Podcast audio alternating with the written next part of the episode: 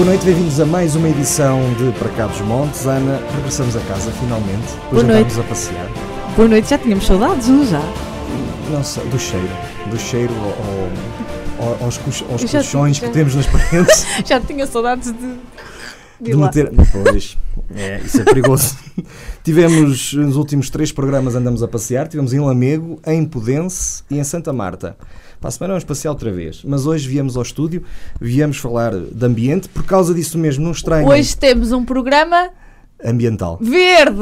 Ah, boa! Não, é azul. Por acaso podíamos comprar. É colorido. É colorido. E não estranha nós estarmos com os telemóveis, nós hoje para a Paula ver que somos ambientalmente muito responsáveis, não imprimimos o programa. Mas depois trazemos copos de plástico. Também são os últimos do stock, é preciso que se diga. São os últimos. Sim, copos. Para a semana fora é só garrafas de plástico, não é copo.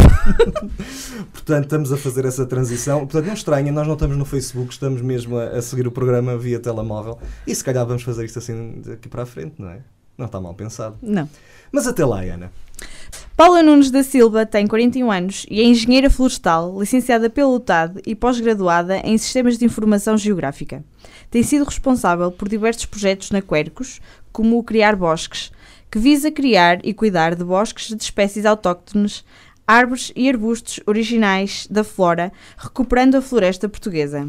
Esta ONG portuguesa foi fundada em 1985 em Braga, perseguindo uma missão de proteção da natureza e do ambiente através de uma estrutura descentralizada em vários núcleos regionais.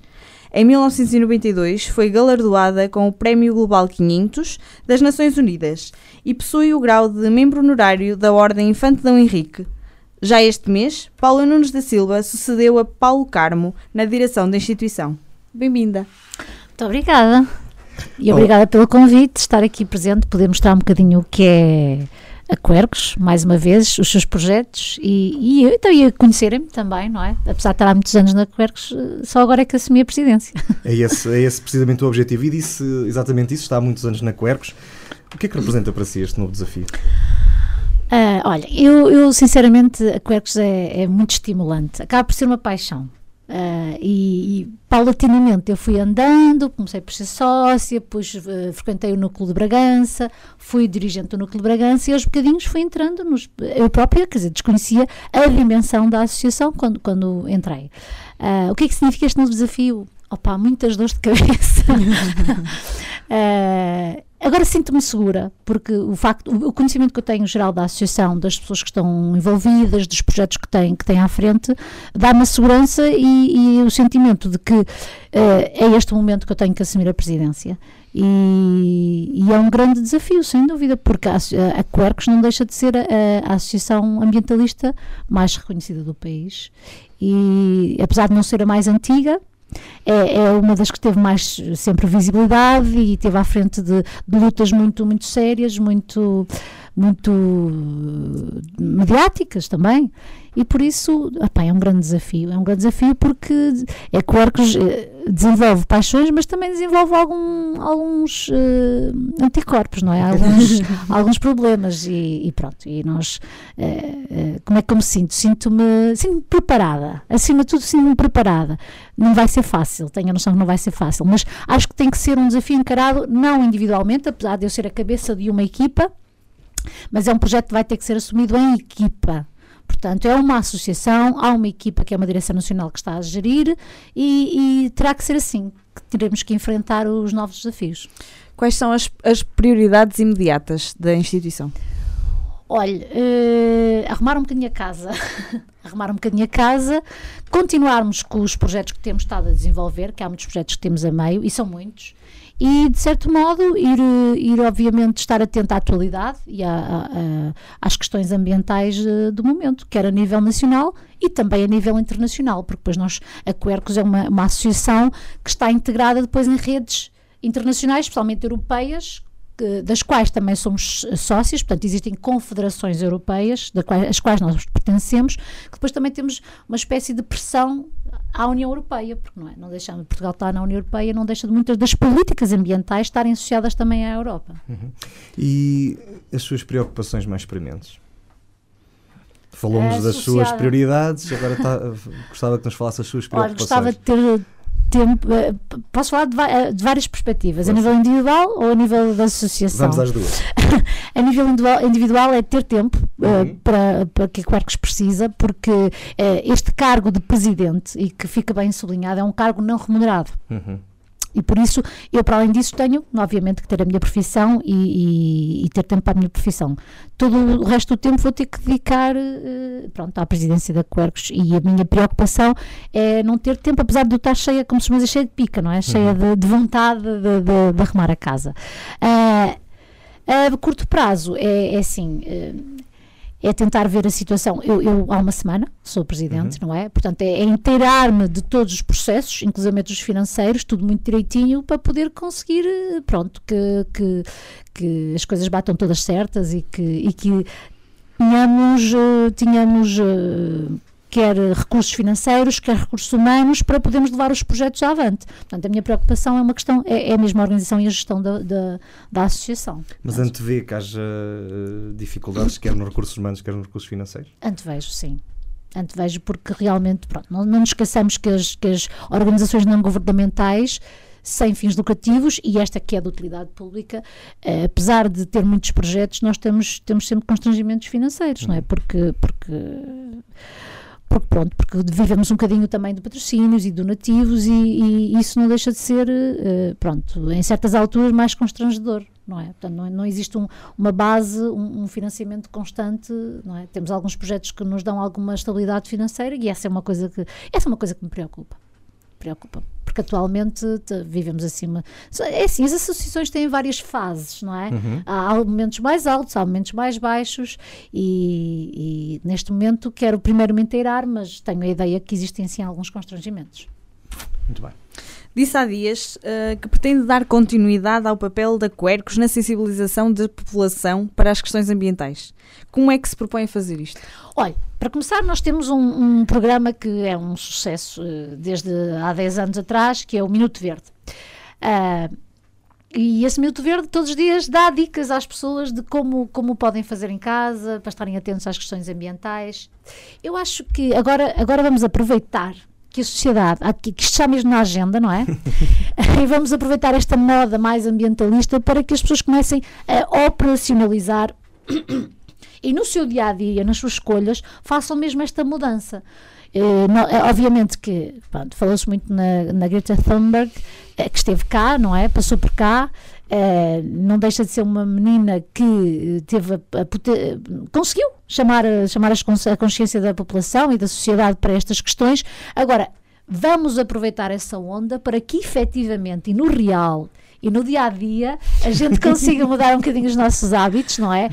E também a própria sociedade tem que fazer pressão às instituições governamentais, não é? E quem tem o poder na mão, porque reparem, isto, às vezes há a parte económica e a parte ambientalista. Nem sempre tem que estar viradas uma para a outra, não é? Portanto, a população também pode fazer pressão aos poderes económicos e aos governantes para ok, não vamos utilizar este produto que é assim, a população quer este produto. Também tem que ser feita essa pressão para poder haver... Eu acho que não há nada que o ser humano não consiga. Está a ver? Portanto, nós utilizamos estes combustíveis fósseis, fazemos, mas será que se a população não fizesse força e não se fizesse pressão, será que os engenheiros não conseguiriam achar uma coisa mais sustentável, mais pelo solar? Estão a perceber? Portanto, acho que nós pretendemos fazer duas coisas, pôr as pessoas já no pequenino gesto do dia-a-dia e também estarem mais despertas para estas questões ambientais e serem mais ativos, acho que, especialmente a população portuguesa é uma população um bocado passiva. Só quando começam a abrir os buracos é que se um bocado passiva. Mas não acha que o ser humano em geral é um bocado comodista? Por exemplo, falou um bocado dos combustíveis fósseis. O facto dos carros elétricos não permitirem grandes autonomias leva a que muita gente se calhar não compre. Às vezes não tem a ver só com comodismo. É assim, agora, em nome individual, apesar de termos neste momento como Presidente da Quercus, eu não sou fundamentalista e nós também temos de ser realistas, não é? Eu, por exemplo, também sou uma pessoa que, olha, que por viver no interior, não é? Tem que ter carro próprio. Tenho que ter carro próprio e tenho que ter, a gente aproveita para dar aqui umas ferrodelazinhas para quem está no governo e a gerir estas coisas, nós não temos alternativa a transportes públicos. E por isso é assim, obviamente eu não tenho, eu tenho que me deslocar muito, é verdade é essa, porque em LJ também não consigo governar a minha vida, não é? E por isso tenho que usar um carro com alguma autonomia, e quem diz eu, diz muitas empresas de mercadorias e por aí afora. Portanto, não tem só a ver com comodismo, temos que ser, acho que temos que ser honestos. Muito tem a ver com comodismo, muito também não. Tem a ver também com a maneira como está a sociedade. Eu disse isso porque eu já ponderei essa possibilidade e vejo-me a ter que tratar o carro como trato o telemóvel. E não tendo ele grande autonomia, significa estar a carregá-lo todos os dias à noite. Porque facilmente nós temos locações pendulares em Trás-os-Montes que são 60 km diários. Se os carros tiverem 100, 200, 300 km de autonomia, não anda muito longe disso, não é? Aqueles mais pequenos. Depois é como disse, estamos numa região que não tem transportes públicos, não tem comboio, não tem a própria rede rodoviária é muito reduzida em termos de oferta de transportes coletivos. Ou seja, nós aqui teríamos que ter postos de carregamento muito mais... eu penso que sim. Pronto, e olha, lanço o desafio aqui às comunidades intermunicipais para criar, porque eu já fiz Minutos Verdes já agora, sim, em outras zonas do país, nomeadamente ali uma zona, olha, vou dar este exemplo, em Alvoco da Serra, que é uma zona na Serra da Estrela, onde houve um projeto que eles instalaram vários postos de carregamento rápido em várias freguesias. Ou seja, eu, apesar de ter um carro elétrico, pelo menos tenho a possibilidade de carregar o carro em vários pontos da montanha. Portanto, talvez essa seja uma forma de contornar essa situação da autonomia. E cada vez mais, não é? Quer dizer, a tecnologia faz com que esses carros tenham mais autonomia, apesar desses serem um bocado caros. E usarem baterias de lítio, não é? Mas já lá vamos a essa questão. Pois, às vezes não há bela sem sinal. Não é? E nós temos que ponderar sempre nos dois lados da balança, se calhar os prós e os contras, não é? Às vezes é um bocadinho. Eu acho que a perspectiva será sempre sustentabilidade, claro, a curto, médio e longo prazo. Eu acho que a perspectiva é essa para uma sociedade mais justa até. Disse há pouco que achava que as pessoas, e acho que é evidente que as pessoas estão mais sensibilizadas para a temática ambiental. Sim. Falou na Greta Thunberg. Sim. A verdade é que à volta da Greta Thunberg nem tudo são rosas e tem havido também campanhas para, no fundo, para descredibilizar, o que leva se calhar a sociedade civil a achar que ela, bem, tem uma agenda ambiental muito bem, mas se calhar tem por trás também interesses que a fazem ir por estes caminhos. Como é que vê toda esta confusão que às vezes se cria? Se calhar com o sentido também de descredibilizar e de achar que as questões ambientais não são tão relevantes, e depois temos um presidente nos Estados Unidos que tem as opiniões que nós sabemos que tem. Independentemente de tudo o que possa estar por trás, que não deixa, independentemente disso, eu acho que o papel que ela desempenhou no levantamento de consciências é importante. E acho que temos que ter essa elevação. Conforme a Greta Thunberg, e ela está a lutar por uma causa, obviamente que vai ter sempre oposição. Em tudo nesta vida vai acontecer isso. A Quercus existe, é uma associação, mas tem a sua oposição. Tem oposição interna, tem oposição externa. Eu acho que quando a gente dá a cara e dá uma opinião e assume uma causa, há de haver sempre pessoas que por esta ou por aquela razão, ou por ressabiamento, ou por ter outros interesses, vai estar sempre a acusar. E nós, pronto, vamos ter que ir desenvolvendo carapaças para deixar isso um bocadinho de lado. É assim, como é que eu vejo? Eu vejo que ela faz... O importante disto foi ela ter levantado essas consciências, percebe? O importante disso foi ela ter levantado essas consciências. Obviamente que vão tentar sempre descredibilizá-la, mas eu acho que a verdade é que temos mesmo que olhar, porque toda a gente sente as alterações climáticas. Acho que toda a gente sente. O Donald Trump diz que não. Pronto, mas o Donald Trump tem... Eu acho que ele às vezes precisa de protagonismo. E essa é uma das formas dele ter protagonismo. Mas isso é bom sinal. É sinal que realmente o ambiente está na agenda. Se ele precisa de protagonismo via ambiente... Olha, até lhe digo mais. Ainda hoje ouvi dizer, não há publicidade má. Pois não, só há publicidade. Não há publicidade má. Por isso, como estou a dizer, falem bem, falem mal, mas falem. Não é? Claro. Terá sido provavelmente essas alterações, as alterações climáticas que contribuíram para esta maior sensibilização da população em geral? Talvez, eu acho que sim. E o facto de já estar na agenda europeia, eu acho que sim. É claro que é um conceito, atenção, generalista, mas a questão é que é global. E é sendo global é para todos. Portanto, o que é que se põe a causa com isto? É que há vários países e as COPs para as alterações climáticas, portanto, não deixam de ser as conferências mundiais para abordar esta questão, porque o que significa? A China está a poluir, mas nós em Portugal sofremos com isso.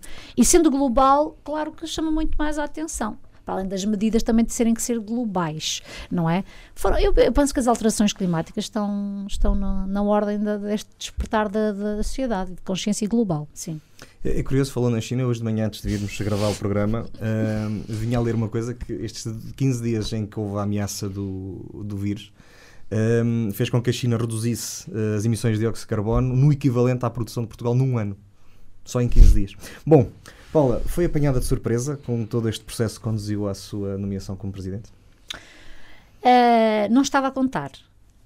Portanto, a minha nomeação de presidente surgiu na sequência da demissão do ex-presidente e do ex-tesoureiro. Pronto, já se tinha vindo a notar, obviamente, ali alguma animosidade entre ambas as pessoas que pertenciam da direção e já havia alguma controvérsia na direção. E acabou por haver a demissão de dois desses elementos, mais uma outra pessoa da direção. Não é que eu estaria... Quando eu ingressei neste projeto, portanto, foi há cerca de um ano atrás, que houve eleições, não estaria a pensar que passado um ano ia acontecer isto, obviamente. Claro. Mas devido aos acontecimentos mais recentes e ter vindo à praça pública algumas fações, dizemos assim, da própria direção da Quercus, obviamente que seria o desfecho... melhor para tentar colmatar todo este clima um bocadinho de intranquilidade que se sentia.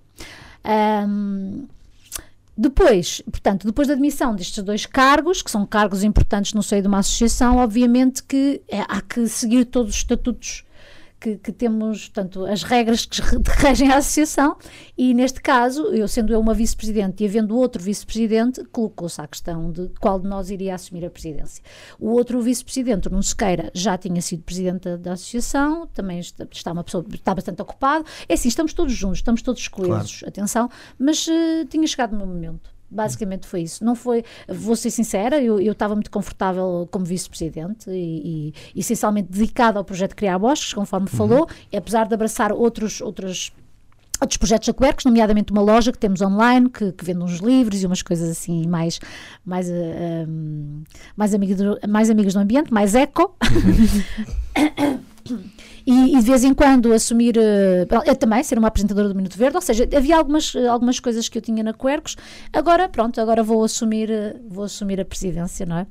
Pronto, calhou a minha vez e não estaria à espera, mas abraço com todo prazer e gosto e dedicação e espero dar o melhor de mim. Como é que reage às notícias que têm vindo a público sobre a anterior gestão da Quercus? Olha, é o seguinte...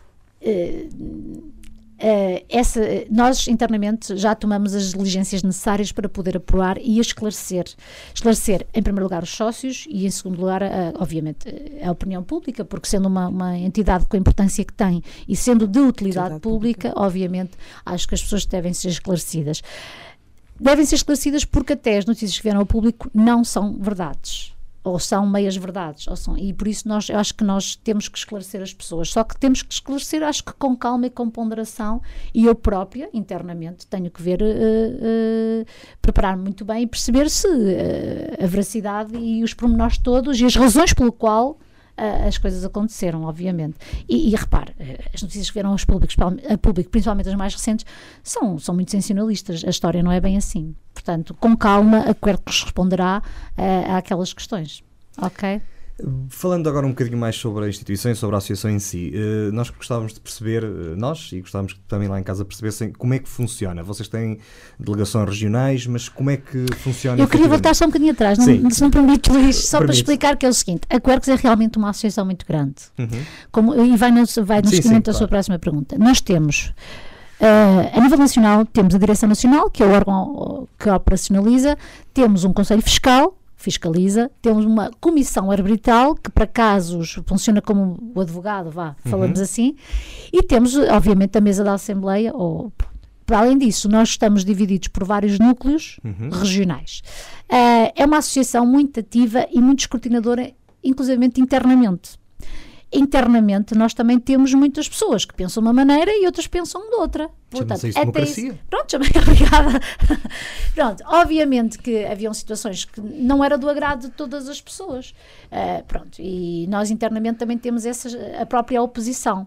Mas eu acho que, apesar de serem notícias degradáveis e querendo pôr a associação às vezes em descrédito, que é uma coisa que nós não podemos deixar que aconteça, a Quercus arranja sempre forma de se renovar e de continuar a mostrar que nós estamos cá para a sociedade, e eu estou a dar a cara, eu e a minha equipa toda, portanto toda a direção nacional, para demonstrar que continuamos a ser a associação que somos e que temos projetos muito credíveis e às vezes, pronto, e às vezes estas coisas acontecem, faz parte, temos que lidar com elas, pronto. É mais em concreto, como é que funciona no terreno, como é que... Mas já agora, mas agradeço de ter feito essa... Já agora, os núcleos regionais, portanto, eu acho que isto é um grande trunfo da Quercus, os núcleos regionais, porque enquanto a maior parte das associações estão sediadas, e a verdade é que a maioria delas estão em Lisboa, não é? Nada contra isso, não deixa de ser a capital, mas é que a associação está dividida depois, portanto, tem estes órgãos nacionais e depois em quase todos distritos, é mais ou menos, temos uma representação local que tem uma certa autonomia, está a perceber? Portanto, nós imaginemos aqui o Vila Real. O núcleo de Vila Real, por exemplo, lançou uma petição contra o abate das árvores da Carvalho Araújo, por exemplo, e foi uma iniciativa do núcleo de Vila Real, como há outras iniciativas do núcleo de Vila Real. Ainda aqui há tempos programaram uma plantação, olha, não sei muito bem o sítio, ali na Borbela, quem acho vai... Acho que foi Campeã até. Também houve na Campeã, mas não sei se foi via núcleo regional. Foi ali no bairro, numa urbanização ali perto da Florossíntese, passa a publicidade. Não faz mal. Pronto, há iniciativas que são dos núcleos, há projetos que são dos núcleos. E para conseguir deste modo, no fundo, ter a nossa intervenção mais alargada, mais honesta, mais democrática, mais à mão de semear, não é? A única questão aqui é que, assim, é preciso muitas pessoas, são precisas muitas pessoas, muitos voluntários, essencialmente. E nem todas as pessoas estão para ser voluntárias, sabe? Às vezes... Então não sabemos... E pronto, e nós vivemos um bocadinho também deste regionalismo e de estarmos perto dos locais para as pessoas também poderem recorrer, quer a nível de denúncias, quer a nível de esclarecimentos, quer a nível de atividades, e pronto. E aí eu acho que isso é uma grande mais-valia da Quercus, ter os seus núcleos regionais de, pronto, Madeira, Açores e de norte a sul do país. Pronto. Toda essa gente, Paula, além de si própria enquanto presidente, toda essa gente são cargos não remunerados. Não, temos alguns funcionários. Okay. Mas portanto, os órgãos sociais? Os órgãos sociais, dentro dos órgãos sociais também temos alguns funcionários, sim. E temos pessoas que prestam alguns serviços. Portanto, o que é que dizem os estatutos? Que o presidente, o tesoureiro e os vice-presidentes, esses é que não podem receber qualquer tipo de remuneração, direta ou indiretamente. Eu estou-lhe a perguntar isso porque é preciso desmistificar de uma vez por todas que as entidades do setor não lucrativo, onde a Quercus também se insere, não têm por natureza salários pagos. É tudo voluntariado. A maioria, pronto. É óbvio que depois há serviços e há respostas que têm que ser dadas de forma mais profissional e é preciso contratar profissionais. Mas foi por isso que eu te fiz essa questão, porque de facto... Eu sou voluntária. Nós os dois também. O diretor também, está ali ao canto. Sempre fui. Olha, eu sempre fiz voluntariado desde muito, muito nova. E ao contrário do que muitas pessoas pensam, as pessoas um bocadinho se calhar mais limitadas, que é assim, o que é que tu ganhas com isso? Não ganhas... Não, olhem, é sério que ganha-se muita coisa com voluntariado. Mas as pessoas não conseguem conceber que não se ganha nada com isto. Não é, eu não ganho financeiramente, claro. Mas ganho muito do ponto de vista de, olha, para já de estar muito bem comigo e com a minha consciência, depois os contactos, os projetos giríssimos que eu tenho acesso, e para mim isso é viver. Não é necessariamente ter aquela coisa ao fim do mês e fazer... Não, é com grande espírito e conhecimento que se adquire e pronto. E eu acho que, infelizmente, está-se a perder um bocado de voluntariado. Eu acho que devíamos... E é uma das campanhas e uma das estratégias para o futuro que eu pretendo implementar é exatamente essa. Voltar a chamar os voluntários. Eu giro um grupinho no Facebook que é Voluntários Quercus. Porque eu, como sou a coordenadora do projeto Criar Bosques, que é um dos projetos que a associação tem para a florestação, precisamos sempre de muitos voluntários para a plantação. E então eu tive necessidade de criar para que as pessoas também pudessem partilhar experiências, partilhar outras atividades de voluntariado e, olha, às vezes até serviu para conseguir boleias entre eles para virem para as plantações. Portanto, car sharing, carpooling também exatamente. É proteger o ambiente. Exatamente. Pronto, mas é giro e depois fazem-se amizades. Quem sabe se eu não serei madrinha de um casamento de umas pessoas que são inscritas numa plantação. Portanto... Ótimo, ótimo. Ok. Pode ser um novo projeto da Quercus, casamentos verdes. Olha, mas ficam a saber que tenho muitas solicitações de casais que vão, pronto, de casamentos, em que a oferta dos noivos aos convidados, não são esses brindes, que não me levem a mal as empresas que fazem esses brindes, mas algo vivo. Portanto, eu, esta árvore do convidado X, esta árvore do convidado Y, temos feito essas plantações também com pessoas que preferem casamentos, bem como também, ainda recentemente tive um casal que fez 25 anos de relação e quiseram comemorar plantando 25 árvores. Portanto, tudo é motivo para podermos ir para o terreno e eu abraço essas pessoas todas que quiserem, obviamente que querem efetuar essas ações. Sobre os núcleos regionais, e para terminar um bocadinho, eles são autónomos, têm o seu próprio presidente de núcleo e depois nós reunimos de 4 em 4 meses o chamado CR, Conselho de Representantes, ou seja, portanto, isto é um mundo, não é, pessoal? Ou seja, de 4 em 4 meses todos os representantes dos núcleos regionais têm este órgão onde se podem reunir e dar dicas de estratégia à direção nacional para que se possa tomar este rumo ou aquele rumo. Ok? Pronto. Portanto, isto envolve ainda muito um certo tempo da nossa parte. Pelo menos quem está nos órgãos mais responsáveis. Já falamos do Criar Bosques, que é um dos projetos da Quercus, mas isto há uma imensidão de projetos que cobrem diversos setores na área ambiental. Quais é que quer destacar? Olha, realmente tem muitos, eu tenho pena, tenho medo de depois me esquecer de alguma, atenção. Mas olhem, eu queria começar por falar de uma unidade de turismo que está a ser terminada na Herdade do Monte Barata. Portanto, a Quercus possui cerca de 600 hectares, que é a Herdade do Monte Barata, e no último mandato também adquirimos um outro monte perto do Monte Barata, que é o Monte Lopes. Portanto, são 600 hectares que são nossos, portanto, que é património da Quercus, onde nós fizemos a construção de uma unidade de hoteleira, portanto, de turismo, para receber pessoas que têm interesse em visitarem o local, porque vamos ter também alguns abrigos, chamamos os abrigos, de observação de aves. Portanto, nós pretendemos, e é um projeto que será lançado em breve, que é, portanto, a receber pessoas que estão interessadas em ver a herdade e em observação de aves, porque essa herdade limita ao Tejo e está dentro da área protegida do Tejo Internacional. Portanto, acho que está situada no distrito de Castelo Branco. Portanto, esse será um dos grandes projetos da Quercus e para breve, está para abrir para breve. Já foram feitos até alguns minutos verdes a divulgar o projeto. Depois temos, por exemplo, pronto, Criar Bosques é um dos projetos de florestação, mas não é o único. Temos também o Floresta Comum, que é outro projeto que já há muito tempo que temos vindo já é muito antigo, na Quercus, que resulta de um outro que é o Green Cork, em que nós, com a recolha das rolhas de cortiça, e é uma parceria que temos com a Amorim e com o Continente, portanto as pessoas querem recolher as rolhas de cortiça que são recicláveis, portanto em função das toneladas adquiridas nós depois convertemos em árvores, e é o projeto Floresta Comum que atribui as árvores às diferentes candidaturas que vão surgindo. Por exemplo, uma Câmara Municipal, se quiser árvores para fazer uma plantação, pode concorrer sempre ao projeto Floresta Comum, que é financiado através da reciclagem de rolhos. Ou seja, estamos a falar um bocadinho daquilo que nós também pretendemos, que é a tal economia circular, não é? Tudo é reutilizado. Outro grupo que temos também muito, muito bem a funcionar muito bem na Quercus é exatamente o grupo dos resíduos. Recentemente nós lançámos uma plataforma, uma aplicação para telemóvel, que é o Waste Up, em que qualquer uma das pessoas, tendo dúvidas sobre o que é que se recicla no quê, pode consultar e saber o que é que é. Olha, ainda recentemente nós desconhecíamos, por exemplo, que quer reciclar os seus óculos, Luís, onde é que pode ir? Não faço ideia. Então eu vou ensinar. Agradeço. Mas não sabia. Há uma companhia, uma empresa de venda de óculos que recebe os seus óculos. Não fazia ideia. Que depois vai ser utilizado especialmente a armação para crianças em zonas desfavorecidas, que não existem armações lá e vão para lá. Aliás, eu até fiz esse Minuto Verde aqui em Vila Real. Há aqui uma dessas lojas que recebe esses óculos. Pronto, é um exemplo. É? Já não me lembro, desculpa. mas não é STAP, consultem a WhatsApp que diz qual é, que podem entregar. Pronto, portanto, na área dos resíduos também temos... alguns, vou tratar disso. Olha, na área dos resíduos também temos bastante, temos um grupo muito, muito ativo. Aliás, nós funcionamos um bocado por grupos de trabalho. Temos o grupo dos resíduos, temos o grupo, por exemplo, dos pesticidas, que é outro grupo de trabalho que funciona muito bem, especialmente nesta primeira fase, mas depois pretendo alargar isto um bocadinho à área agrícola, mas, obviamente, nas zonas urbanas.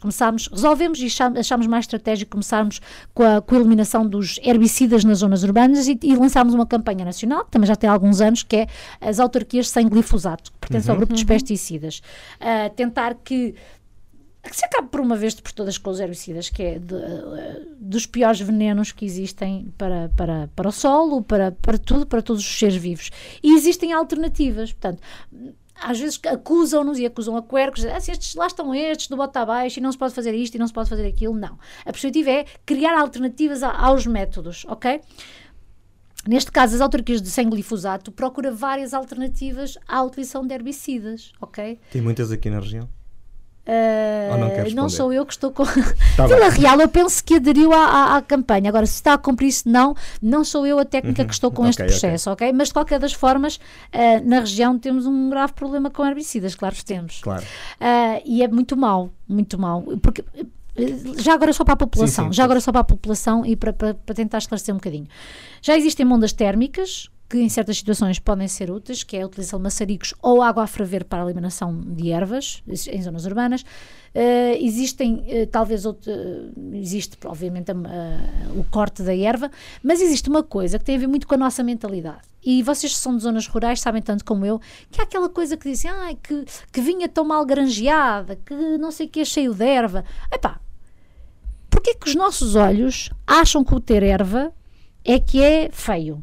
Eu quando passo no pinhão, ou quando passo em zonas com herbicida, causa muito mais tristeza do que ver a erva verdinha. Eu compreendo perfeitamente porque é que se elimina, neste caso, a erva concorrente das nossas produções agrícolas. Mas, por exemplo, em meios urbanos, há certos canteiros que não fazia mal nenhum ter ervas. Portanto, sim, mas isso é feio. É feio, mas tem a ver um bocadinho com os nossos olhos, não é? Se nós geríssemos isso, puséssemos lá rosmaninhos e alecrim e espécies autóctones, se nós conseguíssemos gerir, é muito melhor ter ervas, que significa vida, do que ter aquele produto químico que, para além de destruir ervas, destrói com certeza outros seres vivos. Percebe? Mas é possível então fazer essa destruição sem ser com os o glifosato? Sim. O glifosato é uma substância ativa de muitos dos herbicidas que se utilizaram. É assim, já existem alternativas também de herbicidas. No entanto, lá está. Ainda estão em discussão, ainda estão em... Estas coisas também não é se é pum-pum, não é? E depois tem que é, acho que é A, tem acho que é B. Portanto, é algo que se vai construindo. Mas uma delas era utilizar rebanhos, exatamente, a fazer essa manutenção. Tá? Isso aqui era ótimo. Mas isso no Douro é um bocado complicado. No Douro é um bocado complicado. Era um problema. Não, mas estamos a falar assim de canteiros urbanos. Eu não me estava a frisar. Pronto, a agricultura é outro patamar. Sim, certo. Temos consciência que é outro patamar, embora eu também, quer dizer, já estamos muito, também somos apoiantes, é outro dos projetos da agricultura biológica, que também tem as suas contestações, porque há quem acha que a certificação biológica é uma coisa e o que é que devia ser... Pronto, tudo na vida... Pronto, estas coisas são todas muito discutíveis. Temos outro projeto também muito interessante, que é o EcoCasa. O EcoCasa é um projeto em que pretendemos dar dicas na construção, ok? E que vai de montante a jusante. Por exemplo, até a utilização de recursos. Que recursos? E vem também outra vez à baila as minas, atenção, portanto estamos constantemente a tirar recursos da terra, do planeta, do solo, e será que não podíamos apostar na reconstrução, na reutilização, materiais mais sustentáveis, como a cortiça, a madeira, etc. E igualmente bonitos. Igualmente bonitos, ou até mais bonitos. Portanto, aliás, as pedras ornamentais, graças a Deus, estão a sair de uso, porque têm um impacto grande na extração. Pronto, mais projetos da Quercus. Temos agora um muito, muito interessante que tem a ver, aliás, nós temos alguns também, que é de recuperação de peixes, funciona lá em baixo, portanto, em que nós fazemos a reprodução de peixes para depois repovoar, e depois temos agora um que eu, a próxima quarta-feira até vou estar presente em Crestelos, que é no Rio Baceiro, era um rio troteiro e eram uns antigos viveiros que pertenciam à ICNF e que é um projeto da Quercus, que é a reprodução do mexilhão de água, que é uma espécie em via de extinção. Portanto, temos lives também, os lives são projetos de âmbito europeu, temos o Lifelines e o Life Linhas Elétricas, que tem a ver um bocadinho com a morte das aves nas linhas de alta tensão, que está a ser desenvolvido mais na Zona Sul, Castelo Branco e sul de Castelo Branco, portanto Évora e com a Universidade de Évora. Atenção, eu também não domino assim todos, porque depois temos os diferentes elementos da direção ou diferentes pessoas nessas temáticas. Estão nas áreas. Sim, de facto é uma área tão grande, tão grande, tão grande, se a Paula conseguisse falar aqui de todos. Realmente. Não chegava. Temos alguém, pronto, na área do ordenamento do território e depois as questões mais estruturantes, as questões mais... da agenda nacional. Da agenda nacional. Já lá vamos a essas. Depois teremos outras equipas a fazerem a sua intervenção. A sociedade civil e as empresas, há pouco falou na Corticeira Amorim e no Continente, mas as pessoas também em particular costumam aderir às vossas propostas de projeto. Há pouco disse que tinha alguma dificuldade no voluntariado, mas como é que é? Não, olha, no voluntariado empresarial estamos muito bem, é? Por exemplo. Curioso. Sim. Curioso, é curioso. Ser, assim, a Quercus trabalha com muitas marcas e muitas instituições, atenção, nacionais. Eu podia dizer aqui algumas, se calhar não vale a pena, mas muitas mesmo. No voluntariado empresarial estamos muito bem, porque cada vez mais as empresas têm consciência da responsabilidade ambiental e social, e eu, que giro o projeto do Criar Bosques, sou muito solicitada, e graças a Deus, e ainda bem, para que se desenvolvam atividades nessa área. E não estou a falar só de plantação, obviamente que as pessoas gostam muito da plantação, mas eu tenho vindo a alertar para o facto da gestão, porque é muito bonito plantar, mas é assim... Lá vai. Não, a Quercus vai. Sim, vocês, claro. Em alguma, pronto, nem todas vamos. Também temos que ser sinceros e é assim, depende dos protocolos, mas a maioria, quando apadrinhamos uma zona, tentamos criar parcerias locais para poder ir aos locais fazer a manutenção. E sempre que possível tentamos que a empresa que fez a plantação faça a manutenção. Porque, portanto, estamos a falar de elementos vivos e por isso, pronto, temos que ir gerindo a vegetação espontânea, replantar aquilo que plantamos, porque é natural que haja mortalidade, não pensem que não. Portanto, é natural na floresta que ao plantarmos, por exemplo, 100, é normal que 30, por exemplo, morram, não é? Por esta ou aquela questão, ou veio assim do viveiro, ou foi o sol, ou foi a água, ou foi o rato que comeu a raiz por aí fora. Estão a perceber? É o ecossistema a funcionar. Exatamente, pronto. E por isso a gestão é muito importante. Portanto, também criar florestas. E atenção, temos que começar pela plantação. Mas não fazemos só atividades de plantação, fazemos gestão de invasoras, que é um grave problema que cada vez temos mais do ponto de vista de coberto vegetal. Invasoras, estamos a falar daquelas árvores tipo mimosas, záquias, que é um grave problema que agora começamos a ter ali no Alvão, e quando se vai a dar conta, quer dizer, já não conseguimos ter mão na situação, essas plantas começam a invadir constantemente os territórios e deixamos de ter as nossas árvores, os nossos carvalhos, os nossos quercos. Tá. Exatamente. Ok, pronto, é isso. Vamos agora se calhar saltar um bocadinho aqui e passar aqui em revista alguns temas da agenda mais nacional. Paula, até porque a Quercus é uma instituição de natureza nacional e preocupa-se com estas questões e tem vindo a tomar várias posições, e vamos começar pelo mais difícil, talvez, que é o aeroporto de Montijo. Não a preocupa que nós estejamos a querer construir um aeroporto que vai ser tecnicamente diminuído face a todos os outros que temos no nosso país, numa região tão sensível quando temos, por exemplo, um em Beja já feito e que é, curiosamente, o maior do país?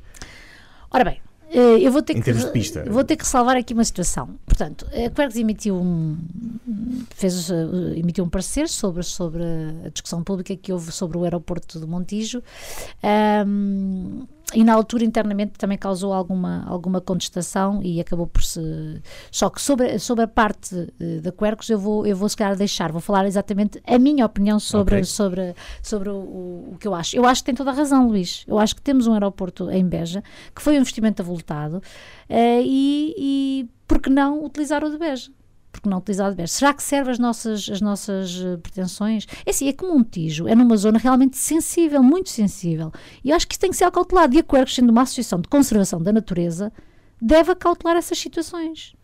E tendo em conta os impactos nós temos que acho que devíamos pensar nas alternativas, e eu acho que Beja se calhar até podia ser uma boa alternativa. As pessoas, é assim, só não sei quantos quilómetros são de Beja a Lisboa, não há de ser assim. Não faço ideia dos quilómetros, mas posso lhe dizer que uma ligação ferroviária podia ficar à volta dos 50, 40 minutos, o que é perfeitamente compatível, claro, com tudo o que acontece. Nós vemos outros casos na Europa, exatamente, e dá perfeitamente. Portanto, por que não? Por que não pensarem nessa possibilidade? Eu sou a favor que se utilizem os recursos, porque reparem, foi feito ali um investimento enorme que costuma ser também às moscas, e acho que às vezes Portugal, quer dizer, há casos em que se planeia demais e há casos em que não se planeia nada, não é? Porque quando fizeram investimento no aeroporto de Beja, deviam neste momento ter preparado ou negociado com todas as companhias aéreas para poderem trabalhar com o aeroporto de Beja.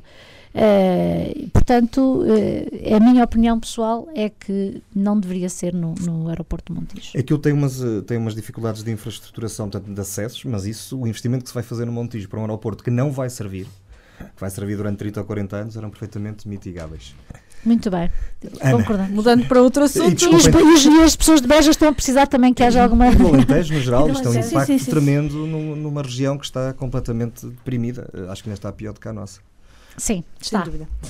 Recentemente o Governo anunciou a intenção de lançar concursos para a exploração de lítio. Como é que a Quercus analisa esta questão?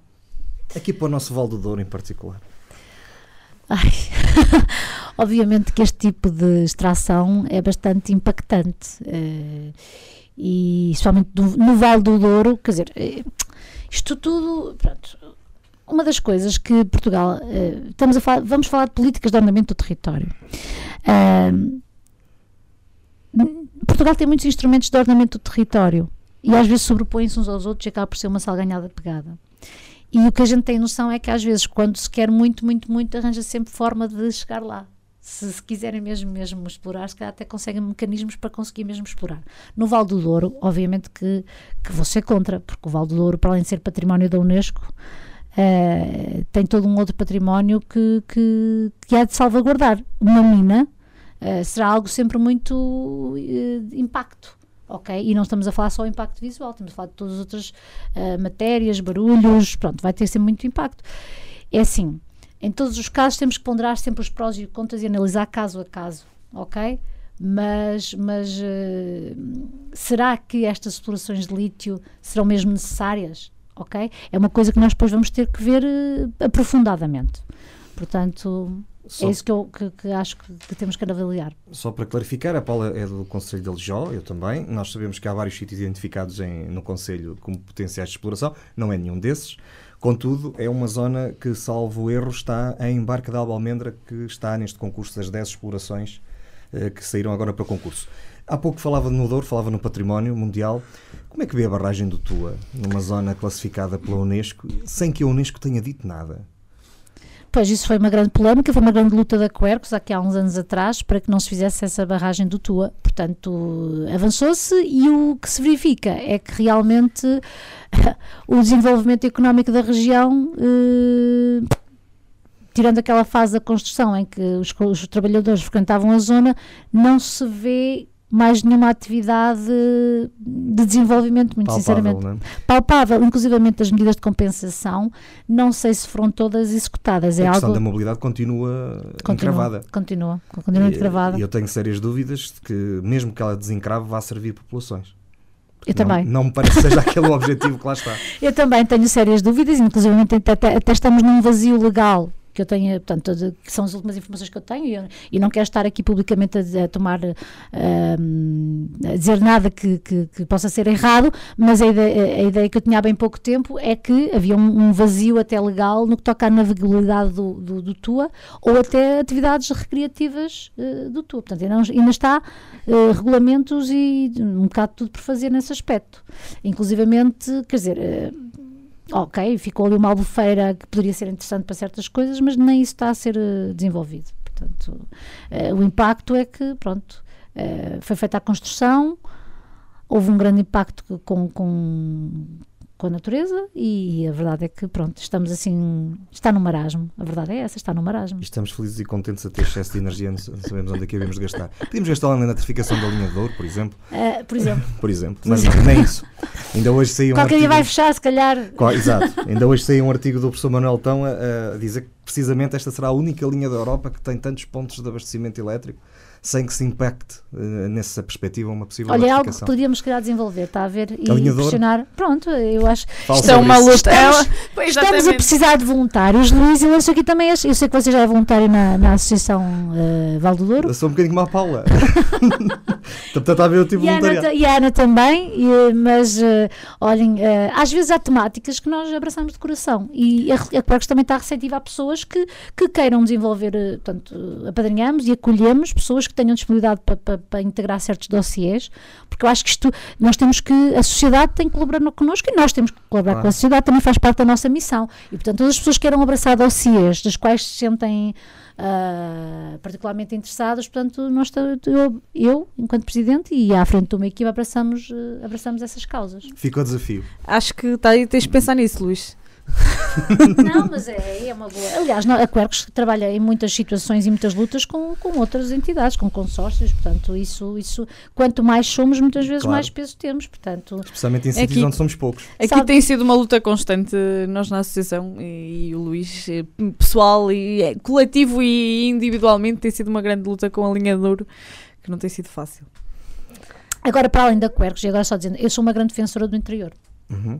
Porque as populações estamos a ficar muito desertificados, muito. Ou se criam postos de trabalho, eu acho que tem que passar pelo trabalho, porque o trabalho é que atrai tudo o resto, e passa por haver mesmo, tem que haver mesmo um investimento. E não é dar donativos, é haver investimento no trabalho, para as pessoas terem trabalho, para trazerem as suas famílias, e com isso trazer comércio, com isso trazer profissionais da área da saúde, o que quer que seja. Portanto, estamos a ficar desertificados, tem que haver mesmo um investimento no interior. A Paula é dos teimosos. Eu e o Luís costumamos dizer que nós também somos dos teimosos. Contra tudo, nós ainda continuamos cá a viver. Acho que desistir nós não desistimos, mas podemos vir a ser forçados a fazê-lo. Bom. Nos últimos anos temos sido fustigados pelos incêndios. Este ano, em janeiro, fevereiro, talvez, aqui em Vila Real já se viram incêndios. O que é que acha que leva a este aumento de incêndios nos últimos anos? Eu não sei se foram incêndios, foram focos controlados, que é outra coisa que às vezes fazem muito no Marão ou no Alvão, que é uma técnica que alguns dos meus colegas defendem, de controlo de matos, como preventiva. Eu confesso que de noite?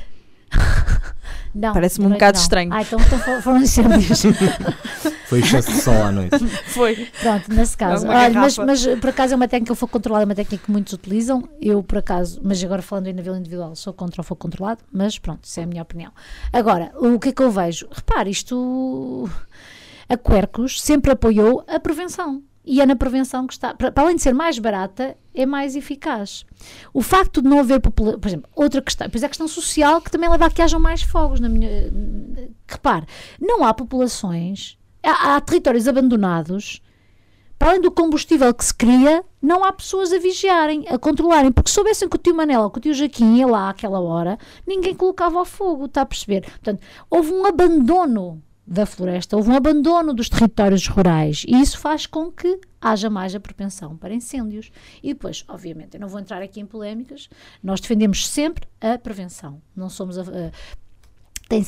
tem havido muita verba para a parte do combate, que também faz falta, obviamente, mas seria o primeiro combate, porque quando chegamos a um ponto em que temos um incêndio enorme, basicamente o que a gente já vê é que não há forma, é deixar arder até um ponto onde se consiga controlar. É o que eu tenho a ver. Eu não sou operacional dessa área, respeito a profissão de todas as pessoas e a opinião de todas as pessoas, mas nesta questão dos incêndios, isto é o que levou a esta situação foi um acumular de situações. Portanto, foi um abandono completo dos. Oh, repara, as florestas foram sempre um parente pobre do governo. Primeiro tiveram integradas no Ministério da Agricultura, mas dentro da agricultura era o que se ligava menos. Depois agora, recentemente, eu acho que até foi uma boa medida, mudou para o Ministério do Ambiente, porque as nossas florestas, portanto, muito bem, temos a floresta de produção, e essa floresta podia ser associada ao Ministério do Ambiente, não é? Ou da Agricultura, mas toda a outra floresta é floresta de conservação, e aí sim, deveria estar mais ligada ao ambiente.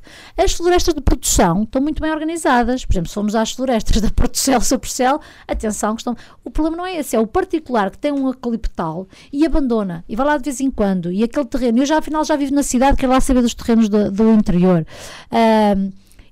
Pronto, e há bocado falava dos rebanhos e os pastores também são cada vez menos. Cada vez menos, infelizmente. E também depois não têm os animaizinhos a limpar, que eles também limpam. Muito bem, a silvopastorista. Aliás, a floresta devia ser gerida de forma integrada, com todas as outras atividades. Nós temos uma floresta única no mundo, que é uma floresta do ponto de vista social, económico e ambientalmente sustentável, que é os montados. Os montados de Sobrezinho são um caso único no mundo, que é uma floresta em que todos vivem em paz e harmonia e consegue tirar rendimento. Portanto, as medidas que têm vindo a ser tomadas de limpezas em determinadas áreas não são suficientes, são puramente populistas. Pergunto. Olha, há casos em que... Não, o problema é que às vezes há uma deturpação da lei, ou às vezes... Isto das leis, às vezes, depois há diferentes interpretações. Tem-se cortado imensa coisa. Se calhar demasiado. Pois. E não havia necessidade. Ok, é preciso gerir os matos. Mas cresce mais erva se não houver lá uma árvore. Se houver uma árvore a fazer sombra, a erva não cresce tanto. Portanto, eu acho que tem que se gerir as coisas... Assim, agora é importante, claro, limpar as faixas de gestão de combustível à volta dos limites populacionais, mas não significa cortar tudo, significa se calhar limpar. Olha, só limpar, exatamente, limpar, pronto, e tal como, e agora lanço também aqui outra coisa, tal como as tais podas das câmaras, que é outra das coisas que me faz um bocado de confusão, é essas podas a serem feitas por pessoas não especializadas fora de tempo. Fora de tempo, né? Sim, mas é as podas radicais. Aliás, nós quando estudávamos na universidade apelidávamos as podas camarárias. Para quando a Ordem dos Engenheiros e a Sociedade de Arboricultura não exige que estas podas são feitas não deixam de ser seres vivos e monumentos, muitos deles até são monumentos, são crimes. Para mim isto é crime. E atenção, que há casos até que são crime, porque há árvores classificadas em que eles fazem essas podas e isso é considerado mesmo crime. Pronto. Tive que dar a minha chega aqui às podas. Fica também essa nota. Vamos fazer mais duas perguntas, estamos no final do nosso tempo. A primeira que eu lhe faria deixava a outra para a Ana. Portugal está no... Eu tinha aqui o balanço ambiental que a Quercus, o balanço energético que a Quercus faz todos os anos.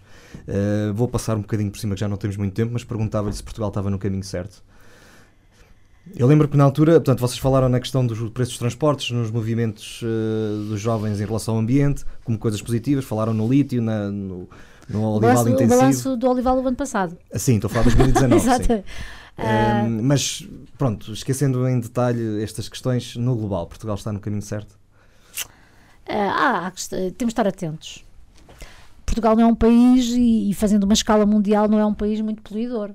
Mas temos que estar atentos em todas as questões e realmente ver essa questão dos transportes, as pressões urbanas. Houve aqui vários casos que nós não falámos, por exemplo, do turismo excessivo, em certos casos. Por exemplo, a pressão que havia, por exemplo, no Algarve, de construção imobiliária e noutros sítios, por exemplo, na Troia, por aí afora.